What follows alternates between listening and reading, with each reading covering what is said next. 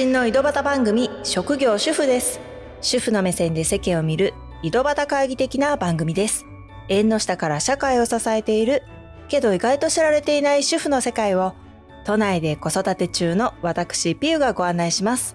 主婦の方だけでなく、主婦のパートナーの方にもヒントになればというのと、主婦が身近にいないという方にも楽しんでもらえたら嬉しいです。今回は最近事務所が会見をしました。ジャニーズ性加害問題についてね、あのお話ししたいと思うんですね。これ繊細な話題ではあるんですけど、大事かなと思います。私はね、ジャニーズに推しがいるわけでもないし、いたこともないんですけど、でも光源氏から始まって、多くのね、ジャニーズ事務所のタレントさんは、まあ、テレビを中心にね、よく見てきたんですよ。本当にここ数年で時代というか、まあ、社会がね変わっていってるっていうのを体感するんですけど、これまでずっとないものとしてきた、見ないようにしてきたものを直視してね、乗り越えていかないといけないっていう、まあ、そういうフェーズですよね。性被害の被害者の方っていうのは、中学生、高校生、そんなじゅう代の頃にね、被害を受けて、何十年経ってもね、そのせいで心身を病んでる。これは本当に辛いことだなと思います。我が家もね、中学生と小学校高学年の男の子がいまして、これ全く人事ではないっていうのがね、まずありまして、で、それに加えて今回、ニュースでもね、すごく会見も取り上げられてて、子供も目にして耳にしてるんですよ。だから我が家の中でもね、これはなかったものとはできない。親も直視して子供とどう向き合っていくか、これを考えて行動しないといけないっていうことで、今回はね、我が家がどのようにしたかっていう話を中心にお話ししたいと思いました。もしかしたらこの話をね、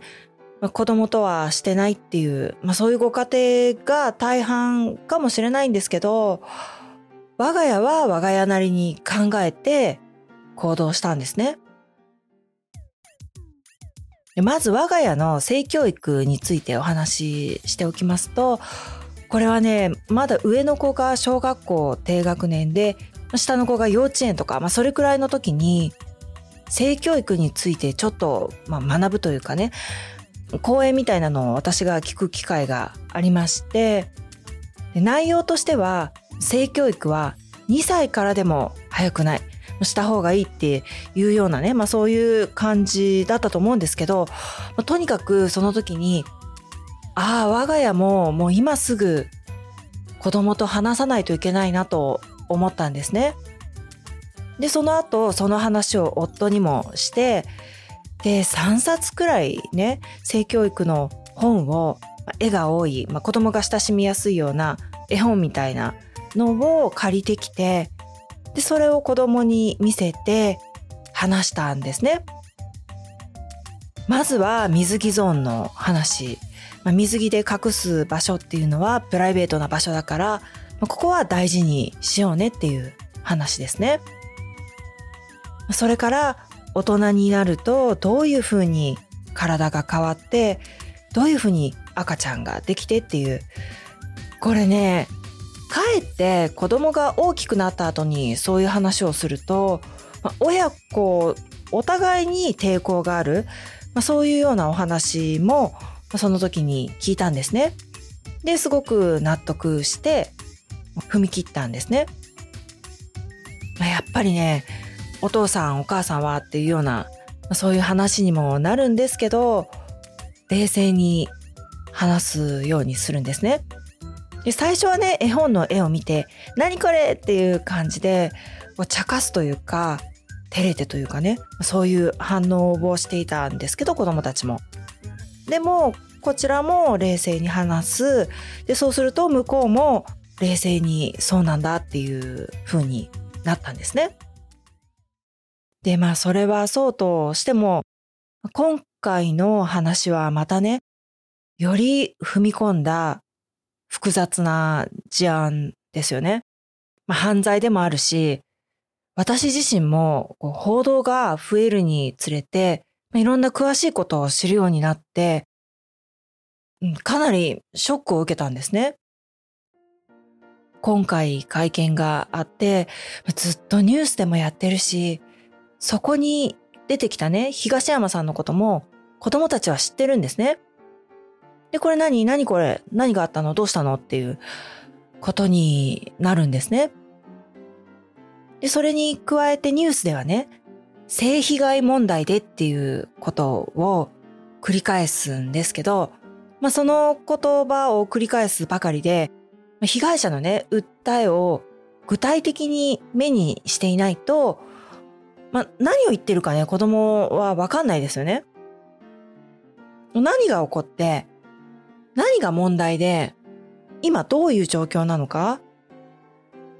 まあ私自身は新聞記事で見たりとか、うん、まあ他の媒体でもね、見たりしてますけど、同じような内容で子供が読んでるものには現れないので、まあ、子供としては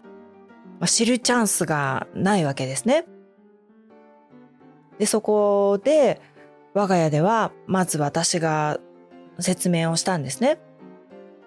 ジャニーズ事務所っていう日本でもね、相当大きな芸能人の事務所があって、で、男性タレントがいっぱい所属していると。で、そこにはにひゃくにんくらいの子供たちが所属するスクールみたいなものがあって、小学生の子から中学生、高校生、そういう子でデビューをするために、まあ、アイドルとしてデビューするために踊りなんかをね、一生懸命練習している子たちがいて、で、そこには合宿所っていうのがあってね、で、そこで性被害が起きたと。ジャニーっていうこの事務所を作った、まあ、おじいさんがいるんだけど、この人が何十年もの間ね、少年たちに性加害をしていた。で、このおじいさんはもう今亡くなっていない。そういう話をしたんですね。ここで子供たちからは当然質問が来るわけですね。性加害って何？これはね、もうさすがに言いよどんでしまったんですけど、うん、まあ具体的にね、夫が説明したんですね。これ性加害と言われただけだと、意味がわからないから、リアリティもないし、だからこう自分にも関わってくることだっていうのを感じられないと思ったんですね。だから話さないといけないと思いました。それから実際に子供たちにはね、何かあったらちゃんと親に言うようにねっていうことを言ったんですね。お母さんに言いにくかったらお父さんに言ってねっていうことを言ったんですね。そうは言ってもね、実際もし何かあったら、やっぱり親には言いにくいっていうことを思うと思うし、まあそういうようなことも言ってました。でも、言ってほしいっていうふうに伝えました。今回の問題はね、親がどれだけ逃げずにね、向き合うかっていうのも試されてるように感じたんですね。だから我が家では、これが正しいかどうかはわからないですけど、我が家ではそういう行動をしたんですね。で、この時はね、子供たちにどうして今こういうことが報道されるようになったかっていうことも聞かれたんですよ。だから、まあ、私の把握している範囲でね、イギリスの ビービーシー が報道したこととかね、社会の認識がここ数年で大きく変わったことなんかをね、これまでは当事者が声を上げづらかった状況、もちろん今もですけど、たくさんの男の子たちが辛い思いをもう隠して我慢して押し殺してきて、ここまで来てるっていうこととかね、メディアの状況なんかをね、話したんですよ。まあ、我が家はそもそものスタンスとして、子供も一人の人格を持った人間っていうのを、まあ、こういうのがあるんですね。だから今回の問題も、うーん、そこはある意味対等にというか、言わないのはフェアじゃないし、おかしいと思ったんですね。特にね、うちは兄弟それぞれで全然性格も違うんですよ。同じ男の子でも全然性格も違うから、それぞれが違う人間っていうのをもう日々ね、意識せざるを得ないっていうところがあるんですね。だからより人格を持った人間、まあそれって当たり前なんだけど、しっかり意識して過ごしていないと、親ってつい子供を守ってやる存在的な、まあ、上から目線でね、子供を自分の付属物、まあ、言うことを聞くのが当たり前みたいな態度になりかねないと思うんですね。ね、確かにまだいろんな未熟なところがあって、まあ、保護しないといけないっていう面はあって、助けてあげないといけない。もちろん助けるんですけど、でも子供の意思とか考えは大事にしたいんですよ。だからなるべく本当対等な存在としてね、付き合いたいというのがあります。そうすると、まあ、実際可愛いし、すごい可愛がるんだけど、ある意味での突き放しも必要となってくるかなと思います。例えば将来について特定の職業を進める、推すみたいなことは絶対にしない。これは子供たちで考えてほしいんですね。私、医者になった方で、小さい頃からね、医者はいいぞっていうことを親にずっとこう言われて、で、そうだなと思って、まあ、医学部に行って医者になってっていう、そういうパターンをね、何人か知ってるんですね。で、実際そういう方は親に感謝してるから、それはそれで幸せなパターンかもしれない。まあ、それは本当にそのうちそれぞれの考えなんですけど、私はね、そういうことを絶対にしたくないんですね。第一、時代は移り変わってるわけなんですよね。だから私の価値観っていうのがすでにして古いものだっていう、まあ、そういう自覚があるし、実際子供たちが大人になる頃には働き方も当然新しくなりますよね。だから価値観を押し付けたくない。私が私のことを信じていない。そういうこともあるのかなと思います。まあ、ここまで言ってきたことがどれだけ実行に移せているかっていうのはちょっとわかんないですけど、まあね、こんなそうやって言ってても子供に言うことを聞かせようとしてるっていう場面もね、客観的に見たらもしかしたら多いかもしれないし、実際怒っちゃうっていうのは大人の理不尽という時もないとは言えないわけですね。でもね、対等な人間っていうのを意識しているっていうことが大事だっていうのはね、まあ信じてるんですね。意識しているっていうことで言えば、ちょっと今回の話とはずれちゃうかもしれないんですけど、子育てにおいて兄弟を平等に扱う。これもね、すごい意識してますね。もう本当に性格が違うから、それぞれでもちろん対応は変わってくるし、まあ、変えることも必要だとは思うんですけど、子供たちが不平等感を抱かないように、まあ、二人がね、二人とも本当に大事な存在なんだっていうことはね、これは普段から伝えてます。私は一人っ子で、一人っ子はね、兄弟が羨ましいっていうのも、あるにはあるんですけど、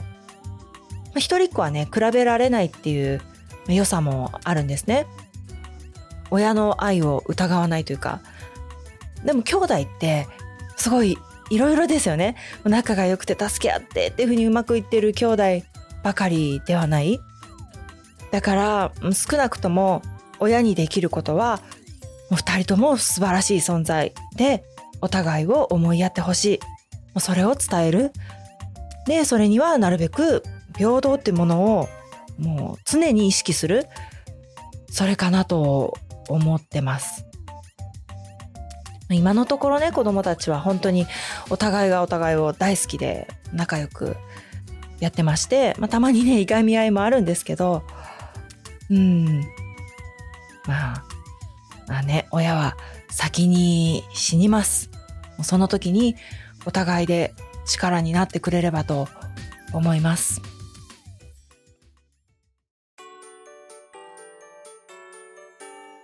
最後まで聞いてくださってどうもありがとうございました。最初のね本題に戻ると、ジャニーズ事務所の会見のことですけど、あれを見てもう、もう私ねずっと見てたわけじゃなくて、まあ、切り取られた映像を見てるから、うん、まあ隅々までね理解してるわけではないんですけど、もうとにかくそれを見てね、今後被害に遭って苦しんでいる方たちがその苦しみを少しでも減らしていけるようなね、なんか本当にそういう方向に進んでほしいなと心から思いました。白真の井戸端番組、職業主婦です。もしよかったら番組のフォローボタンを押していただけたらと思います。新しいエピソードが追加されて聞いていただきやすくなりますし、私の励みになります。星の評価もいただけたら嬉しいです。ご意見ご感想などメッセージもフォームやインスタグラムでぜひ送ってください。それではまた。